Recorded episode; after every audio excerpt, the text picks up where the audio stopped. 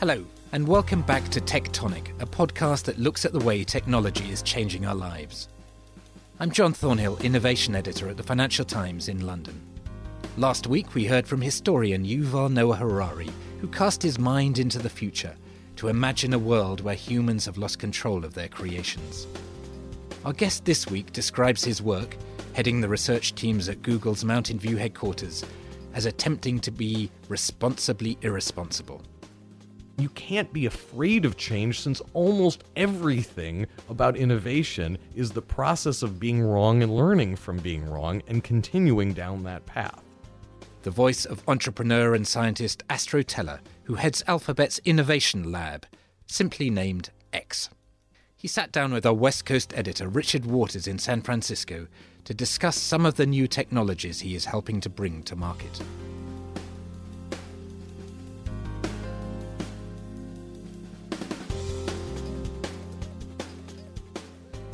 Astro, you have the rather wonderful title of, I think it's Captain of Moonshots. Is that right? It is. Thanks for having me. So, what does that mean? What is a Captain of Moonshots?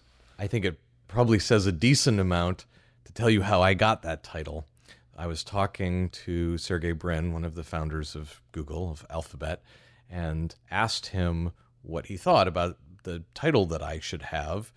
And I think I said something kind of uninspired, like general manager of Google X or something like that. And he said, Look, I don't care what title you pick, just don't sound like a banker. and, you know, he meant that sort of tongue in cheek, but he was also kind of serious. And it fits with what we're trying to do. One of the ways that we describe the balance that we're trying to have at X is to be responsibly irresponsible.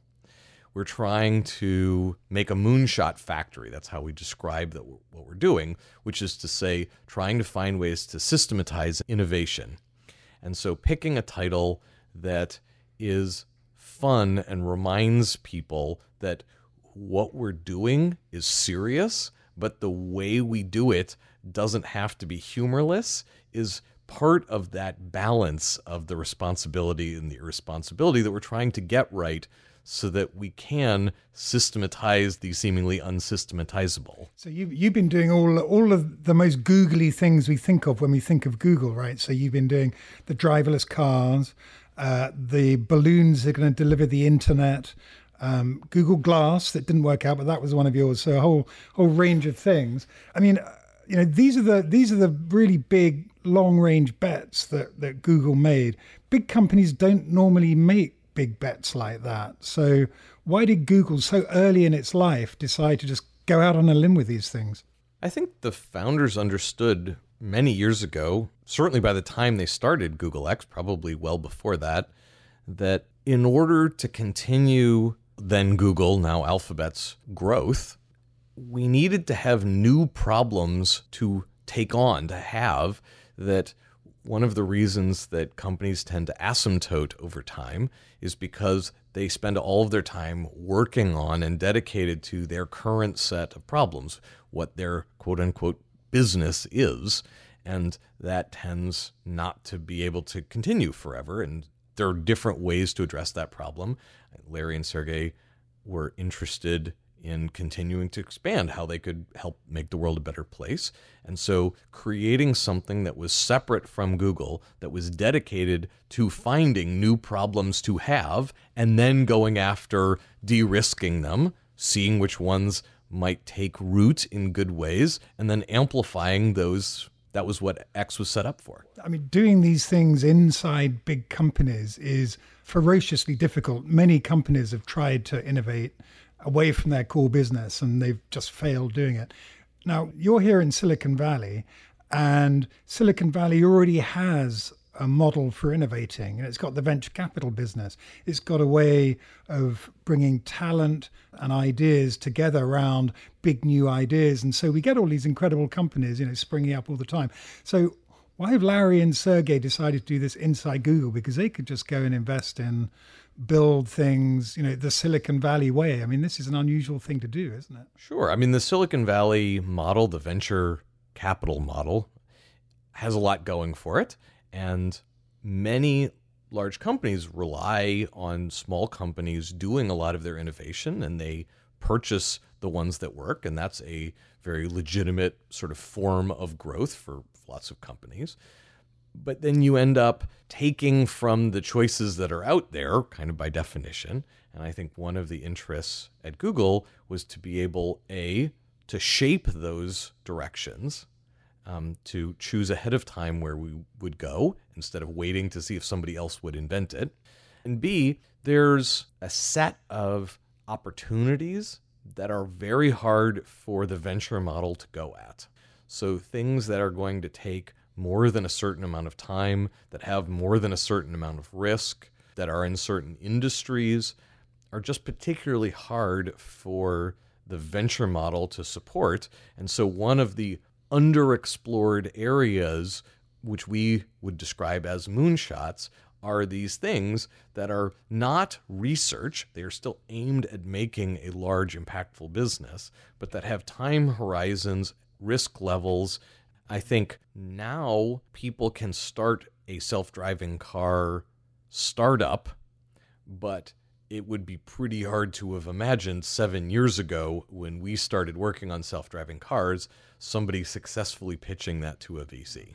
So that was the first project that got X going, and X has been around for that long. I want you to score yourself now. What has Alphabet got out of backing X? Because there aren't any self driving cars in my neighborhood yet. I guess you don't live in Palo Alto or Mountain View.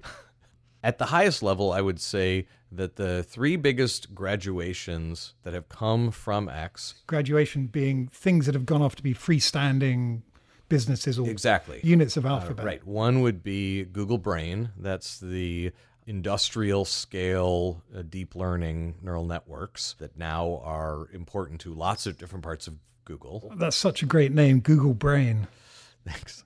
The second thing is a set of life science businesses or projects that were brewed at X, gathered up together, and graduated, set up as an independent alphabet entity called Verily that is doing some interesting things, and your listeners can go find out about. And the third one, the self driving car uh, project, which is in the middle of graduating right now. We've done a range of other things that hopefully have been very helpful to Google. For example, the computational photography behind the Pixel phone that just came out from Google uh, was work that was originally done at X. And there's a lot of other things like that that we've done that Google and other parts of Alphabet have gotten benefit from. So many of these things are not done. And so I suppose the final history is not written on the value of these things, but give us a B plus.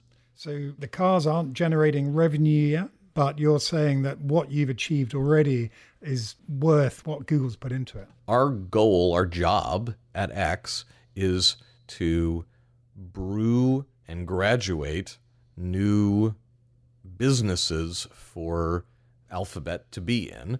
And, you know, by that standard, we have a good start on things. Again, I don't think that the final history has been written, but there's a lot of promise there. There's a view around that actually self driving cars are still many years away. And Google has obviously taken the strong line that only fully self driving cars are safe.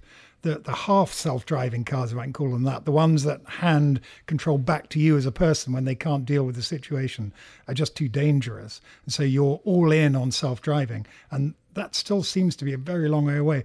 Where do you stand on that now? When is it coming? We don't have a specific date that we can give you, but I don't think that I would sign up for a long way away.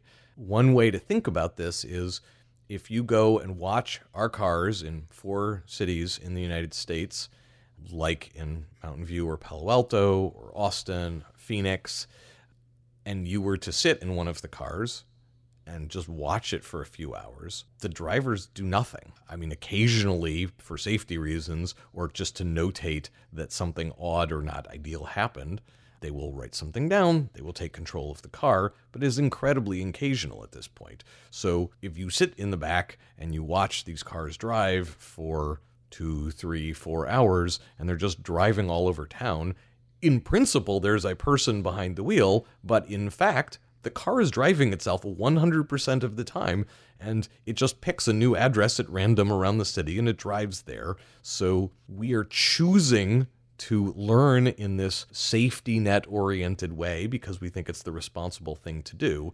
But if you were to have asked the question slightly differently, when will it be the case that a car could pick a random new address in the city and drive there most of the time without having any problems? That's already true today. So it's coming soon is the answer, but you're not going to give us a time right now. Not right now. So you've been around this year talking quite a lot about, you know, the importance of failure at X and how you like to close things down when they don't work and so on.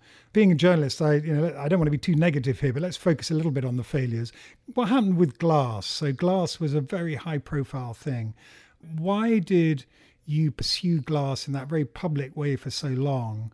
Attracted a lot of criticism before closing it down.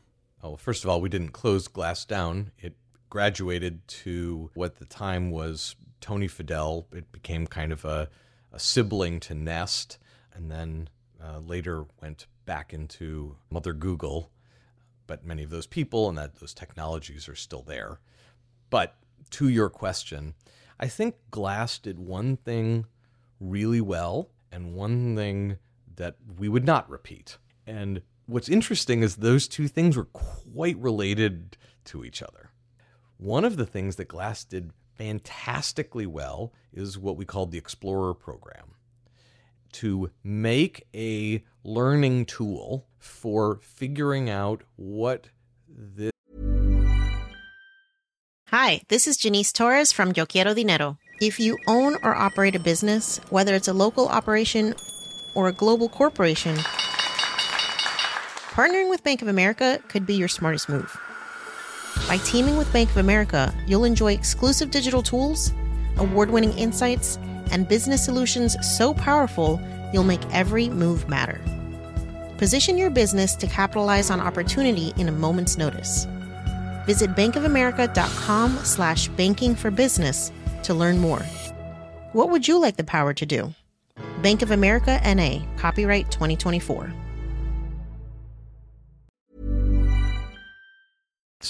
Kind of technology could mean in people's lives and invite the public to work with us on what it means to them, how they experience it, what could be done with it.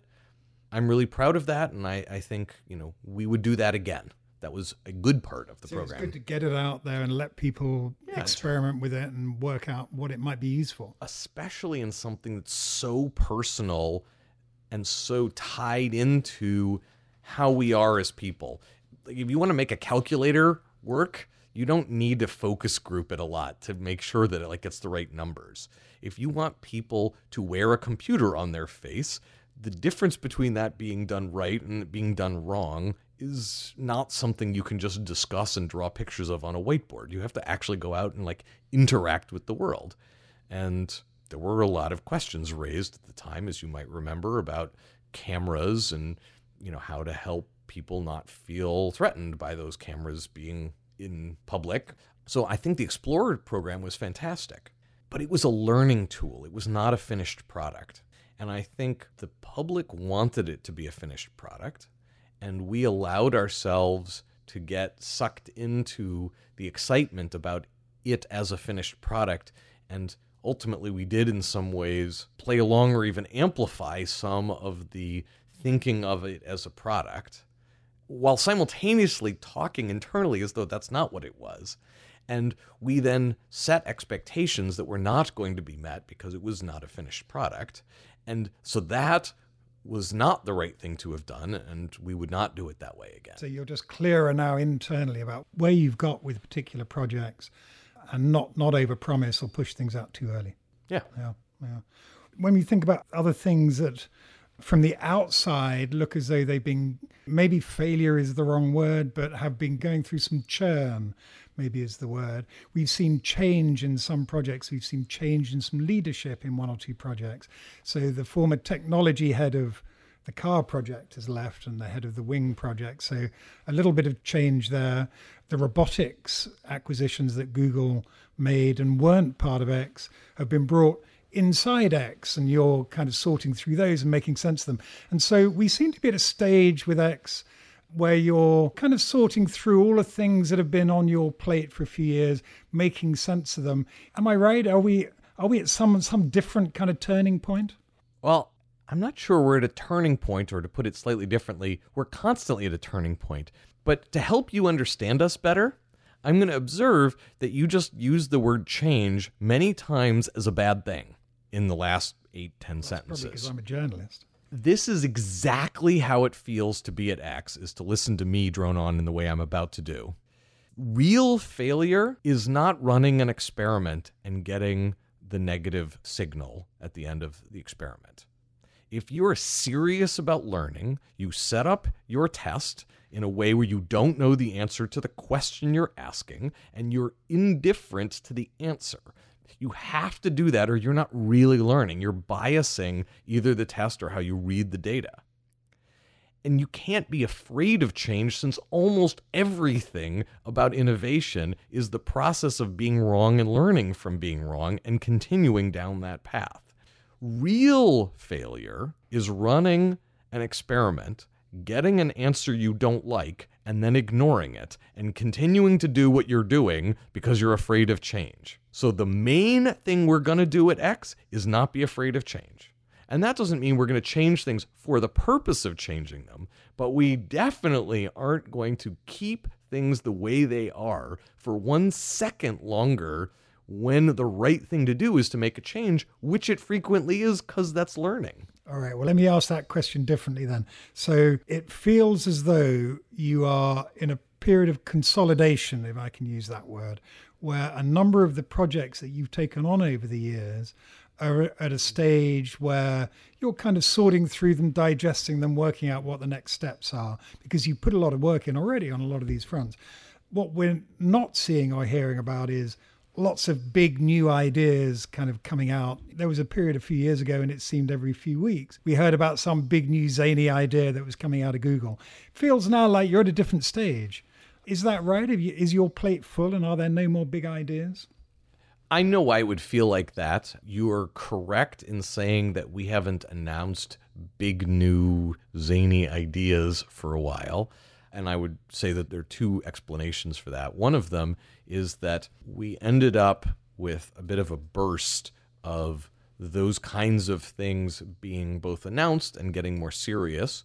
And ultimately, we can't actually productively start and nurture and grow new things until we have those old things either dead and gone or successful to the point that they've been graduated out of X. We need to make room for the new stuff to come through. And so we have, to some extent, been focused for the last two years on doing some of that with the graduation of the life sciences stuff and the graduation of the self driving car group that's been going well, and I think that does open up new space.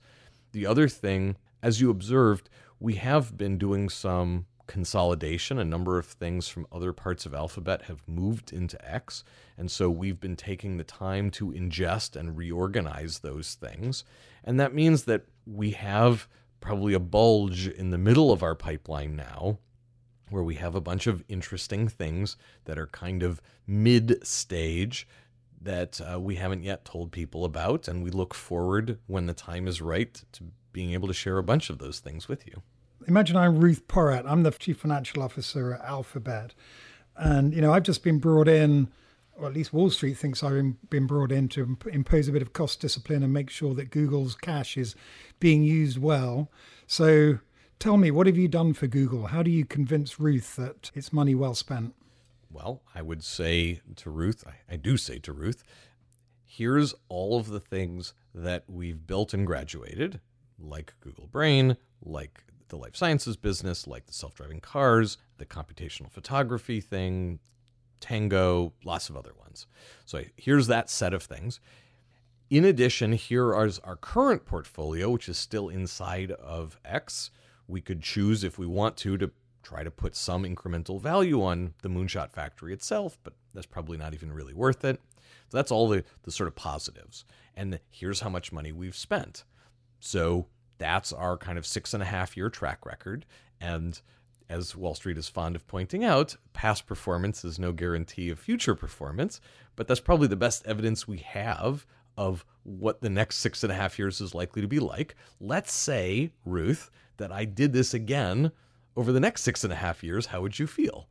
And I think, you know, we have lots of stuff that we can do better on, but I think she's feeling positive, and Larry and Sergey are feeling positive that our track record in the past justifies doing more of it. So it's a fairly subjective thing. You're not putting hard numbers on the return that you're making on the investment at this stage because these are very long term projects, right? Oh, we do some work to put numbers on these things, but reasonable people could disagree by at least a factor two or three on some of these numbers because, you know, while the self driving car group is surely worth a lot to Alphabet, you know, reasonable people could have very different numbers for what it's worth. And it's probably not productive for us to try to get down to the penny on that number right now because at this stage we've either done a good job or we haven't. And, you know, trying to get the sort of third or fourth decimal place right on that is probably not productive. And what, and what about the factory itself? Uh, what have you learned over these six or seven years about actually building a factory for invention? Has it changed? Has it worked? I think it is working. We continue to find ways that we could do a better job. So we continue to speed up recognizing that we should end a project. We are ending them on balance somewhat earlier than we used to, and that's good because if we can be even one month sooner ending a project across a lot of projects over many years, that can be the difference between getting a strong positive return and a weak positive return or something like that. We've learned how to reach out to the rest of the world better. For example, we certainly don't mean for all of the ideas to be ours. We're interested in the best ideas in the world, not necessarily our ideas. But just because we're interested in other people's ideas doesn't mean that those ideas will come find us if we don't reach out in the right ways. So there are lots of muscles like that that we continue to build. Well, I suspect that we will all judge you in the long term on driverless cars. And if it really takes off, if we have a fleet of those things picking us up and dropping us off quite soon, that in itself will uh, justify it, I'm sure. If it doesn't happen, I think there'll be a lot of questions about what Google's been doing all these years.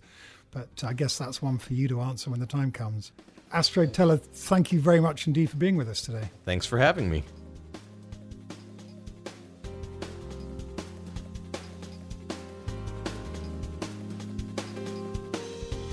We'll be back with another episode of Tectonic next week when San Francisco reporter Tim Bradshaw talks to the entrepreneur Kyle Wiens of iFixit about the risks and rewards of the race to the thinnest smartphone and how his company is trying to democratize gadget repair. If you would like to comment on this week's show or suggest a topic for us to cover on future episodes, please email us at tectonic at ft.com. This episode of Tectonic was produced by Amy Keane.